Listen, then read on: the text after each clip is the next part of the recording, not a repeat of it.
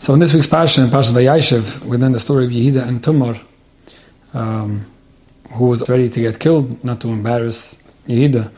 And Chazal teach us that we learn from this that Noach Lilu Udam, Lapal Atzma Bekipshin Shal Aish, right, Yosem Lahabim Pnachavare Barabim, right, causing someone to be ashamed is something so severe that it's better for a person, Noach Lilu Udam, it's better for a person um, you know, to be thrown into a fire and be killed, not to not to shame someone.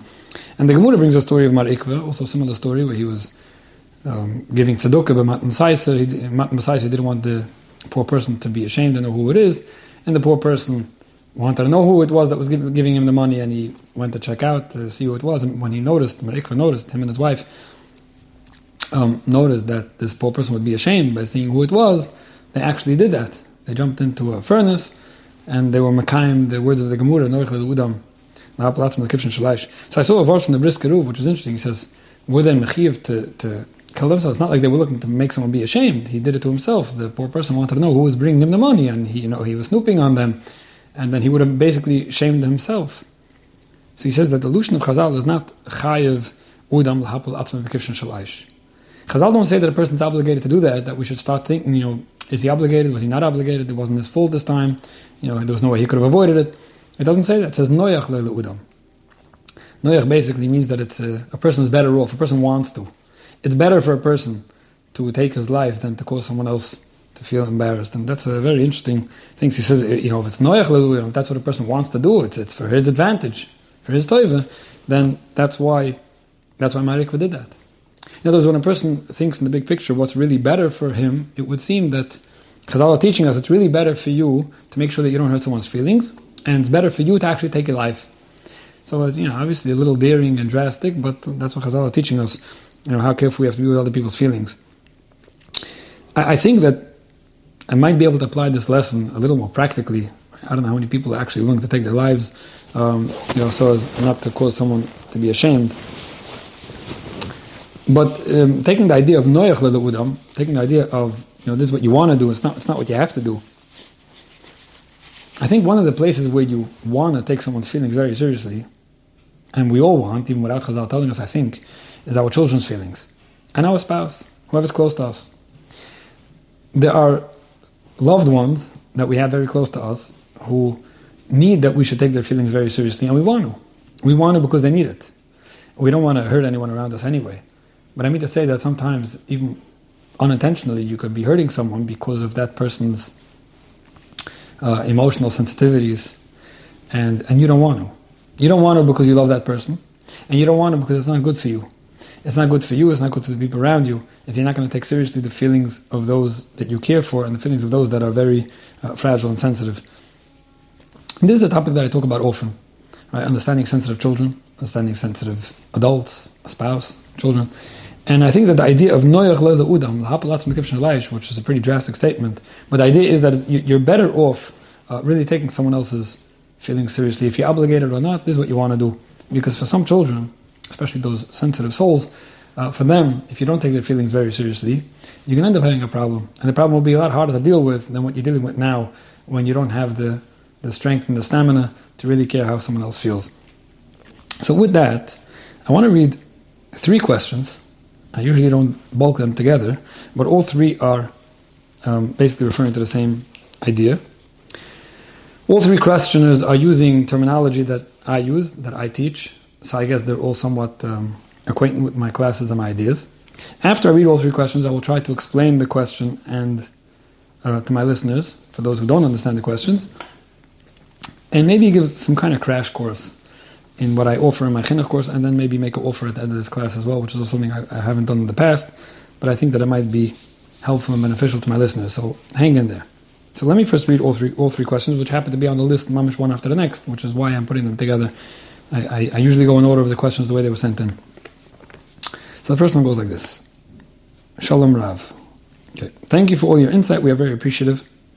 Okay, which of the courses online that you have help explain the four personalities for the children? We'll get to that. Also, our five year old, fragile child, Bli Ayin has tremendous strength and is a Baksham, an amazing child. We find that bedtime for him is very hard. We give him the structure dinner, bath, story time, etc. But even then, more often than not, he just has a hard time to fall asleep. He even says to me, Ima, why is it so hard for me to fall asleep? I tell him to say Tehillim, at times it's so hard because I am tired, but I really try to be patient or even get to a point where I just let him be and do my things. I work at night. He eventually falls asleep. Does the Rav have any suggestions for this? Thank you so much. May you continue to help so many people bring the light of Torah to their homes. Okay, Amen, and thank you. That was question number one. Fragile kid, has a hard time going to sleep. Try to be patient with him, not always could I. And what do we do now? Okay. Question number two. Hi, Reb Shimon, I have a question to ask you. We belong in a certain kehillah. I have a five-year-old son from Kita Aleph, which is a UV, okay, sensitive child. His bus time in the morning is 8.40. If he misses it, there's another bus passing our house at uh, about a half hour later, which is a class under his age. He refuses to go on that bus. He starts to cry, even sometimes the other, even though sometimes other kids from his class can be on that bus. He wants one of the parents to take him with a car, which we don't own one and we don't drive, so we have to call a driver. Okay. Me as the father, I say, I tell my wife that even though he doesn't want to go on that bus and he will cry, but at the end of the day he loves Chayder, so he will be sad for a few minutes and he will calm down. My wife says that for a UV child it's not fair to do so, and if he cries and doesn't want to go on that bus, we shouldn't force him on. If this would be once, I agree that some someone can take him. However, it can, if it can happen a few times a month, I think that we can say that for this son, clearly, when he's in a good space, I think we could tell him when he's in a good space, not in the morning when we are in a rush, that we understand that you want to go on the on your bus. However, if you miss it for whichever reason, there's another bus passing and you can go on that one. I want to know from Rabbi Groom what you think about that. Thanks in advance. Okay, that's question number two. Fragile kid missing the bus, doesn't want to go on the next bus. Uh, what do we do about it? Okay, and now question number three. Hello, I really enjoyed the recent course. Okay, I really enjoyed the recent course. I'm assuming that this person was referring to a chinuch course. Um, this question must have come in a while ago. I was hoping to ask my question, but I missed it. Okay, I had the Q and A after the course. I would really appreciate if you can answer me. My 14-year-old UV feels attacked when I ask her why she did or didn't do something. I cut myself after and would like to let her know that I understand her, but I don't feel it's in place to apologize after she attacks back with real chutzpah. What's the right approach? Thanks, thanks in advance, and tiskala mitzvahs. Okay, so those are three questions. Uh, one was about a fragile kid and bedtime difficulty, one was a fragile kid and bus route difficulty, and one was a fragile teenager with difficulty about being accused or, or blamed for something. Okay. So, like I mentioned as I was reading the questions, the UV, which uh, that's what I refer to, the ultraviolet color, which is basically uh, describing a sensitive child, is it, there's a lot to understand about fragility and sensitivity in children. My chinuch course that I offer, as well as my Shalom Bayis course, but let's leave that for now on the side. Uh, my chinuch course, for the most part, is about understanding fragile children. Sensitive children, fragile children, those that are more sensitive than regular, even though many children are sensitive, most children are sensitive, all people are sensitive. But those that are dominated by sensitivity are usually the ones that people struggle with most. And I want to explain this. So I'm going to try to give an overview, let's call it a, crash course, mamish just in a few minutes, um, to try to get the main ideas of, of, of what I offer um, so that people understand it. I'll try to apply to these three questions.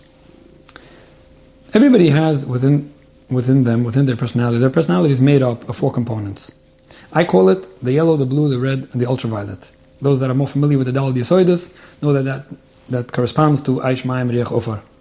Um, the first one, the yellow, would be the ear, the second one would be the water, the blue, the red would be the fire, and the UV would be the earth. Those four components within each person are what makes up all their behaviors, all their feelings, all their thoughts, and everything they're doing. Whenever you see somebody behaving a certain way, it usually is just about always coming from one of those four components. Um, and everybody has all four of them within them. So everybody could be behaving in different ways. So you have the yellow color, which corresponds to the and is at the source of the happy and friendly part of a person. You have the blue part of a person, which is the soft, easygoing, gentle part. You have the red, which is the more aggressive and energetic and, and strong and confident part of a person. And then you have that UV part of a person, which is a fragile and sensitive and emotional part of a person. We all have all four of those. Everybody can behave in a friendly and happy way. Everybody could behave at times in a soft and gentle way. Everybody could behave in a confident and energetic way, and everybody could behave in an emotional and sensitive way. Everybody. The difference between one person and the other, and the reason why one person behaves more of one color and style than the other person, is because of the dominance of these four components within a person. Now, every person is born with a nature, and the more acquainted you are with this, the more professional you are, the better you are at it. You can see it in smaller and younger children, and it's not changing. You can see it literally on a baby. You can see it on a toddler, and it gets easier as time goes on to see the nature of a child. So you'll be able to notice on a child that he's, let's say, dominant blue. He's mostly the gentle, um, soft one that likes to follow and listen and it out. And, you know, secondary, let's say he's yellow, so he has that friendly and happy part of him, which is also pretty noticeable. Only third is the red part, and the fourth is the emotional part. So you notice that the least. That's, that's how everyone's made up. Everyone has the same four parts, but it's all about the dominance um, of which part is, is strongest in his nature. Um, to, to jump to the you know, to, to, the part where it gets more interesting, and that's what I want to apply over here. And there's a lot to talk about. I'm, I'm, skipping now four hours of information in my course and going straight to a certain punchline, which is helpful to many people, but not to everyone. So whoever wants to hear the whole thing, we'll talk about that soon. Um, but in short, just understand that if each child is going to be behaving mostly based on whatever is dominant in his personality, so you'll have the happy-go-lucky children which are dominant yellow. You have the easygoing and gentler children that are dominant blue. You have the stronger and more confident, busy children that are more that are dominant red, and then you have those emotional and fragile children that are dominant UV. Every nature has its challenges. Every nature has its gifts and qualities. Every child has to be understood for who he is. If we don't take children for what they are and we try to change them and we don't acknowledge their strong points or we challenge their weak points, then everyone becomes a mess. So there's a lot to learn about that and a lot of information to be said about it. However, most people, and when I say most, ready for this? When I say most, I'm talking about 98% plus. That's, that's a very big number. Not 70, not 80. 98% plus situations that come my way when it comes to chinuch. There, there's other, I deal with a lot of other things as well, but I'm, let's talk now about children. 98% plus um, situations that come my way when it comes to chinuch, whether it's young children or older children, boys or girls, chassidish, litvish, maran, anything, is almost always, just about always, um, the common denominator between all these situations that come my way, it's almost it's almost always dealing with a fragile child. Almost always. And I'll tell you why. The child that's not fragile, the child that's not dominated by emotions and sensitivity, is most often, being that his emotions are not dominating, the secondary or third or even fourth, automatically his logic is now stronger. Which means even though he's a child, and children by definition are younger and less logical and more emotional, it's true. But as, as a whole, um, you know, the, the groups of children that are not dominated by emotion, you could reason with. There's, you could use logic, you could try to figure out the child, you could talk to the child, you could, there's a lot more um, communication and reasoning and logic involved, and that's why most parents get it right. Most parents get it right, unless you're unless you're extremely irrational yourself and you're not making any sense with what you're doing.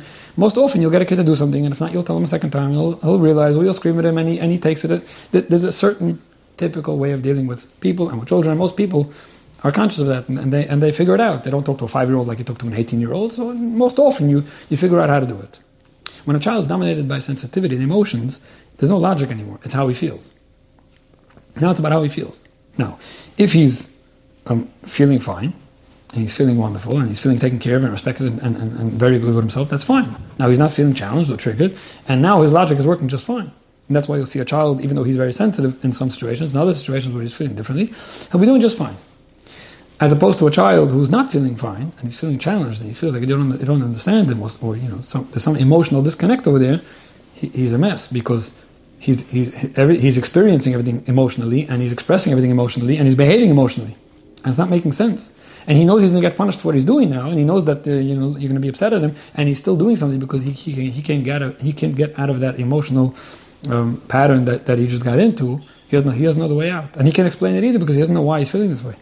He was only born once. He, he has no idea uh, how it looks from the outside. From his emotional way of thinking, what he's doing and what he's saying, and his obnoxiousness and stubbornness makes sense. Now, before I go on, I, I want to explain. There are many people that don't like this. They don't like labeling people. They don't like labeling children. To label them as being sensitive. That means that from now on, I'm always have to talk to him this way. Or from now on, it means there's no hope for him to become more easygoing. Or uh, whatever it is that people don't like about this. I'm fine with it. I'm not here to tell anyone to um, buy this. It won't change regardless.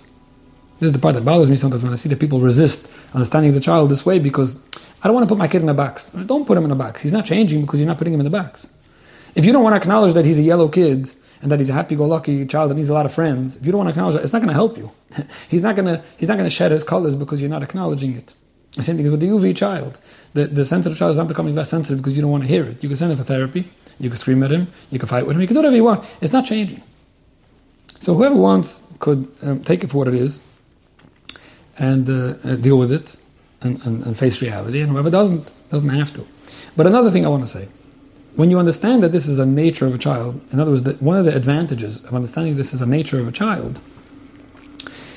First of all, you're not looking for excuses and reasons behind somebody's uh, difficulties. If this is who he is, and this is what he's dealing with, and this is what bothers him, so that's who he is, and I accept it. I don't have to start find, do, playing the blame game.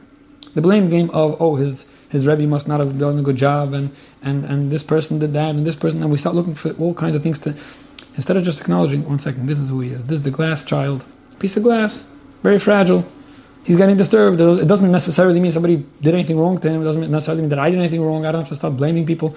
I'm dealing with a sensitive child.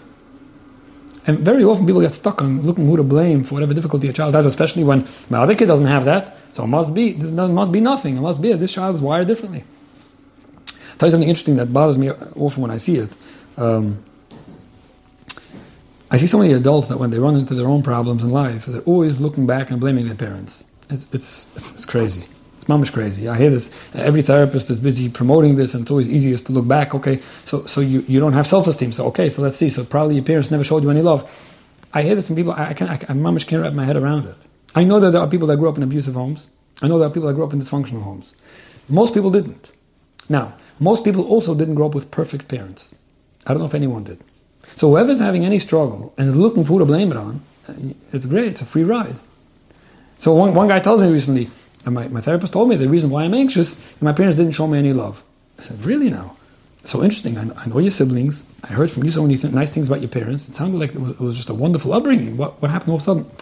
No, they, they did show me love, but not the right way. Uh huh. And what would be the right way? I'm not really sure. The therapist had some explanation about this is ridiculous. This is ridiculous. Every adult who ever has any problem with themselves is going to stop blaming their parents. I, I, I, can't, I can't understand it. No, your parents aren't perfect. You won't either be perfect parents. That, eh, so what? To a point where somebody tells me that his wife had some kind of emotional difficulty. She was told and, and explained that it's all her parents' fault, obviously.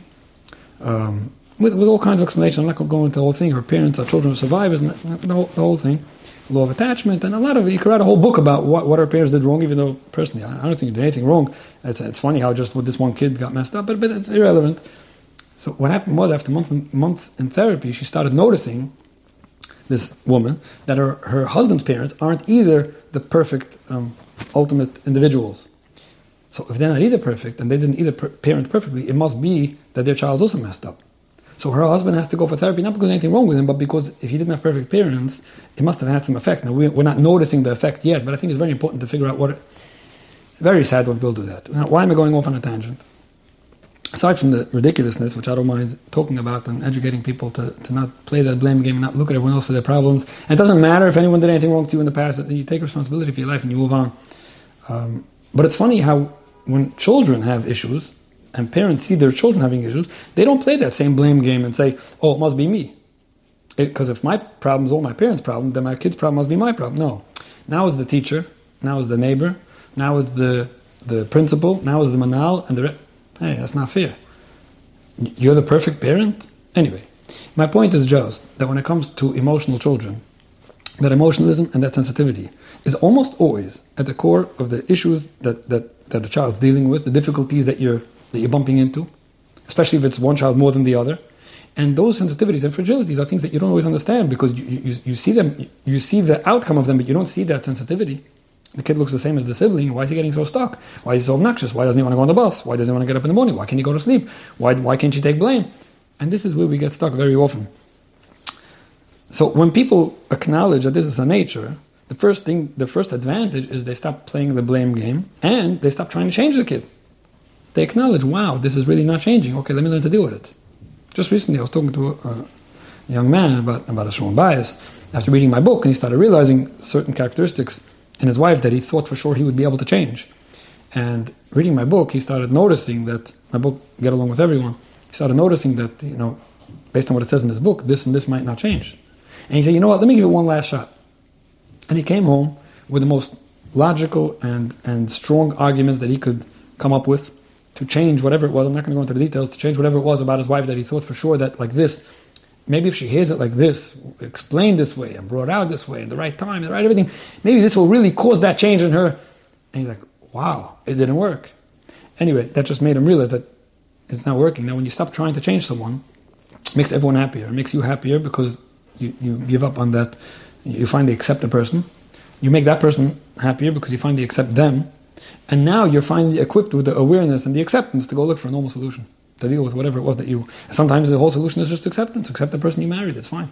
But sometimes you actually there is what to do. Now, in short, again, I have hours of information to talk about this, but let me say in short, there are those people that when they realize they're dealing with a fragile, inflexible, stubborn, obnoxious, whatever whatever it looks like, whatever form, form and shape it's coming at you, when you're dealing with such a child, that glass child, some people fight it because they can't handle it. They can't handle it. The kid's not doing what they should or what they said they should.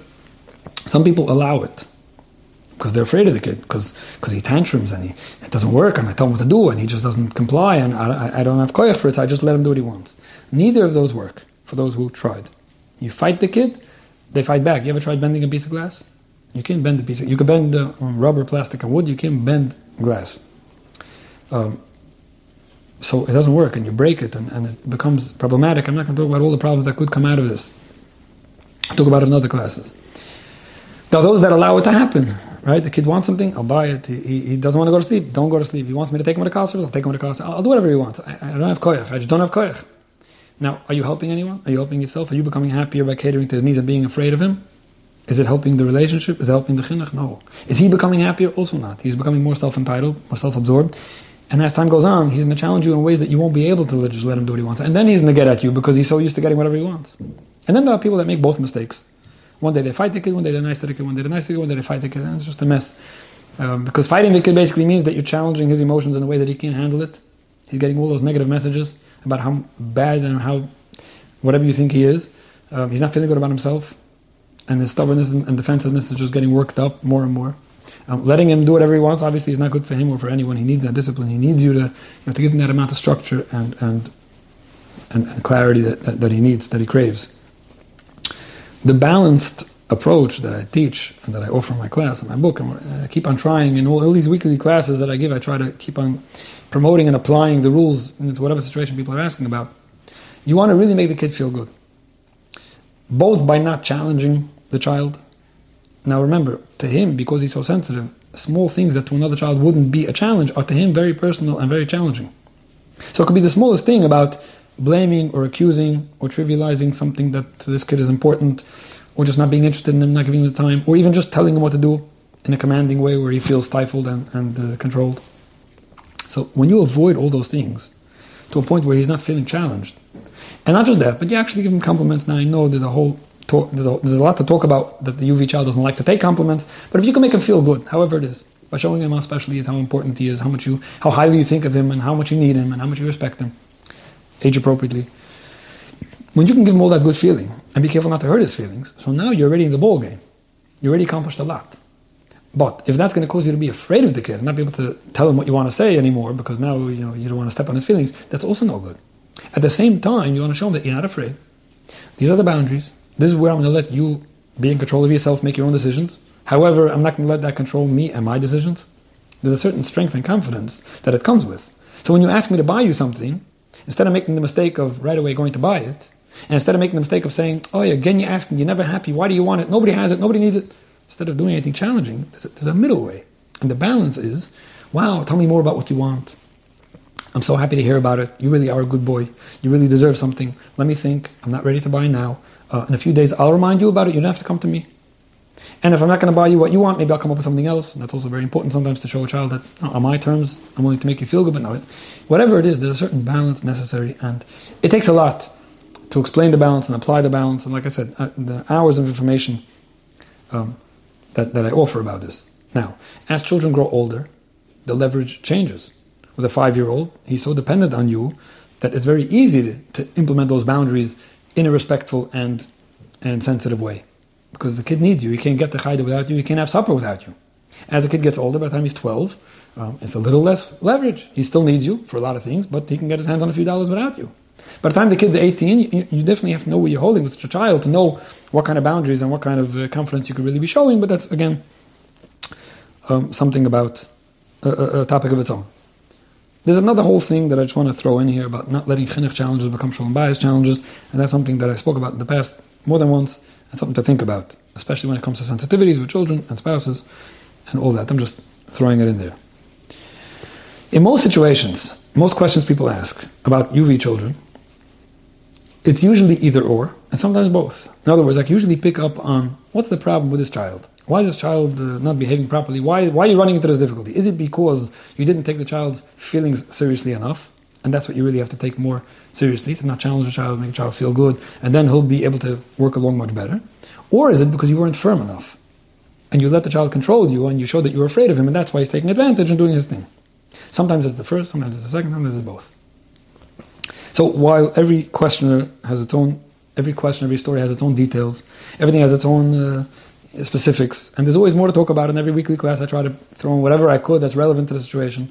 But if you look deeply, you'll notice that whenever it's talking about UV children, sometimes spouses as well, sometimes spouses as well, um, you'll notice that it's often addressing mostly one or the other. It's usually addressing either the fact that you're trying to make someone feel even better and then you win them over, or by not challenging them, or by being uh, more firm and more and more tough and more uh, confident. So, with that said, let me now try to address these three questioners after that uh, introduction. The first questioner, whoever wants to listen again to the beginning of the class, I'm not going to read it again, but let me just let me just say um, a few points over here. The first thing is that you write that Baruch Hashem, your five-year-old, is Bli Ayin Hara, an amazing child. Okay, that's wonderful, and it really is. It's wonderful that you see him that way. Make sure he feels that way. I'm just throwing it in there. For a UV kid, for a fragile child to feel like an amazing child, takes more than for you to tell it to me. Very often people say it, I think my kid's amazing, but does the kid think you're amazing? Does the kid think you think he's amazing, I mean to say? And very often I ask parents that. If I would ask your child what you think of him, would he say my parents think I'm amazing, or he would say my parents think I'm difficult? Food for thought. Um, another point that you mentioned, I'm just going to pick up on it, is the fact that you mentioned my five-year-old has tremendous strengths. Now, I don't mean to catch you on your words. I just want to throw it in because it's something important for people to hear. Very often people make the mistake of telling children how capable they are or how amazing they could be. And for most people, that's considered a compliment. I, I see in you such capabilities.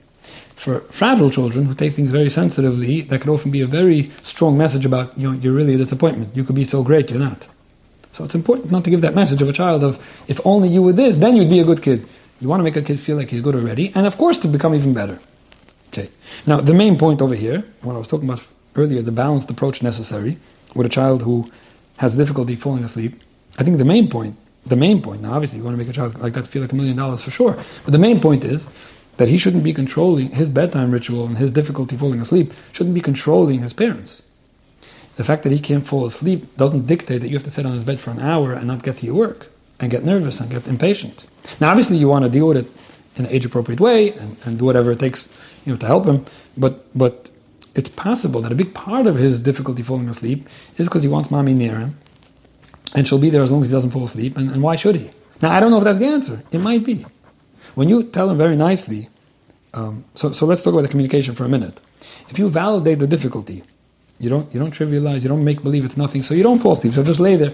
No, I know it's hard to lay in bed when you don't fall asleep. I know that there are children that don't fall asleep.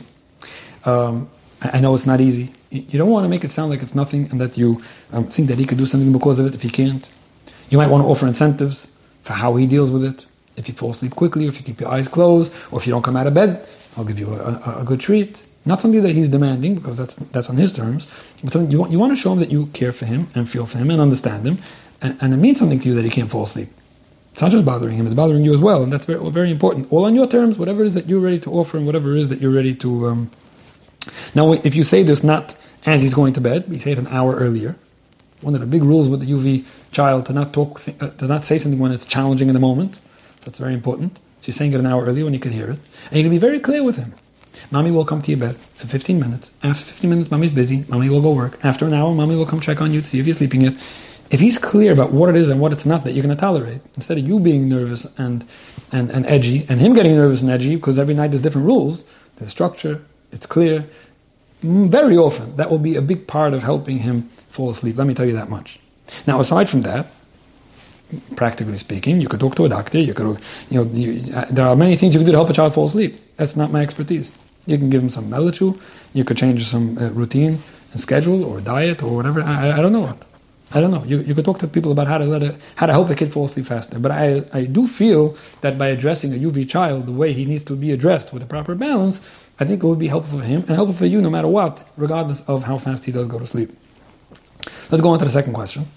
And that is about the kid who has a problem going on the younger bus. So first of all, let me just mention, this is very normal. Very, very normal for a child who's sensitive to be ashamed of going with the baby bus um, seeing that other kids are okay with it, other kids in his class, like you mentioned, or telling him, how come other kids are fine with it, that's not going to get you anywhere. I think, on the contrary, I think you want to validate and understand that it's not batamt. It doesn't mean that he doesn't have to go on it. Just explain that you understand that it's not geschmack for him to go on that bus. It's fine. It's important that he knows that you understand him. Sometimes by knowing that you understand him, that alone could take care of a lot. Um, I'm not going to go into more detail about that, but just recently, I was dealing with a situation where it was amazing to see how when somebody felt understood, it solved all the problems. Baruch Hashem, as I predicted it would, and it looked like there was so much difficulty, but just he, all the all the child or the adult needed was to feel um, validated, understood, and it's important. I think a child deserves to feel understood, especially a fragile child. Now, I do think that the main part of the problem over here is is the boundary issue. I'll, I'll tell you this. It seems like I, I could be totally misinterpreting. Don't don't don't take me wrong. Nothing personal. It seems like the main part of the problem is that it's okay for him to miss the bus. It happens every once in a while. Um, it seems like it's an option to miss the bus. When he does miss the bus, there is the option of taking a car service. If it could happen like that, and there's no structure, and he doesn't see that you know his missing the bus won't dictate that anyone now go do anything about it, I believe he'll miss the bus less. That's what I believe, and I've seen that happen many times. The, the second he doesn't have to make his bus, why should he? Now I know I understand many times he does. But, but why should he if he doesn't have to? And very often, what makes a person be able to is when they have to and they don't have another option. So I, I think it's very important. I, think the fact that there is another option just makes it easier for him to miss the bus. Now, you want to help him out by either waking him up earlier or doing whatever you could to make it the easiest possible for him to do what he has to do. But I think you want to leave it for him to do. Now, I know he's only five. I know he's only five. But five year olds also understand um, um, cause and, and effect and consequences and things like that. So, like you said, I think you want to discuss it with him when it's least relevant and least challenging. I think you want to give him a few options, all on your terms. The few options could be I could either wake you up earlier, I could either prepare your clothes on the bed, or we could either, uh, I, I, could either prepare your food by night, or whatever it is that you want to make it easier for you to decide what you're going to do to get up in time and be ready for your bus. Okay? You could offer an incentive to be ready for the bus if you want. That's up to you. If you won't make the bus, then the other options are going to be either to go on the baby bus, which I know is very hard for you and I, I wouldn't want you to have to, or stay home. The reason why I'm saying that is I know you probably don't want him home. But first of all, the fact that he likes going to Chayder, which is a good thing, probably will, will not, he's not going to want to stay home. Even kids that do want to stay home, let me just throw it in there, and I probably mentioned it in the past, I get this call often, my kid doesn't want to go to Chayder, my kid doesn't want to go to school, let him stay home. Now, staying home doesn't mean that you're going to give him a, a five-star um, three-course meal, breakfast, lunch, and supper. Of course not. You can tell him very clearly, if you stay home, you stay in your room until the kids come home, and you don't go to Chayder.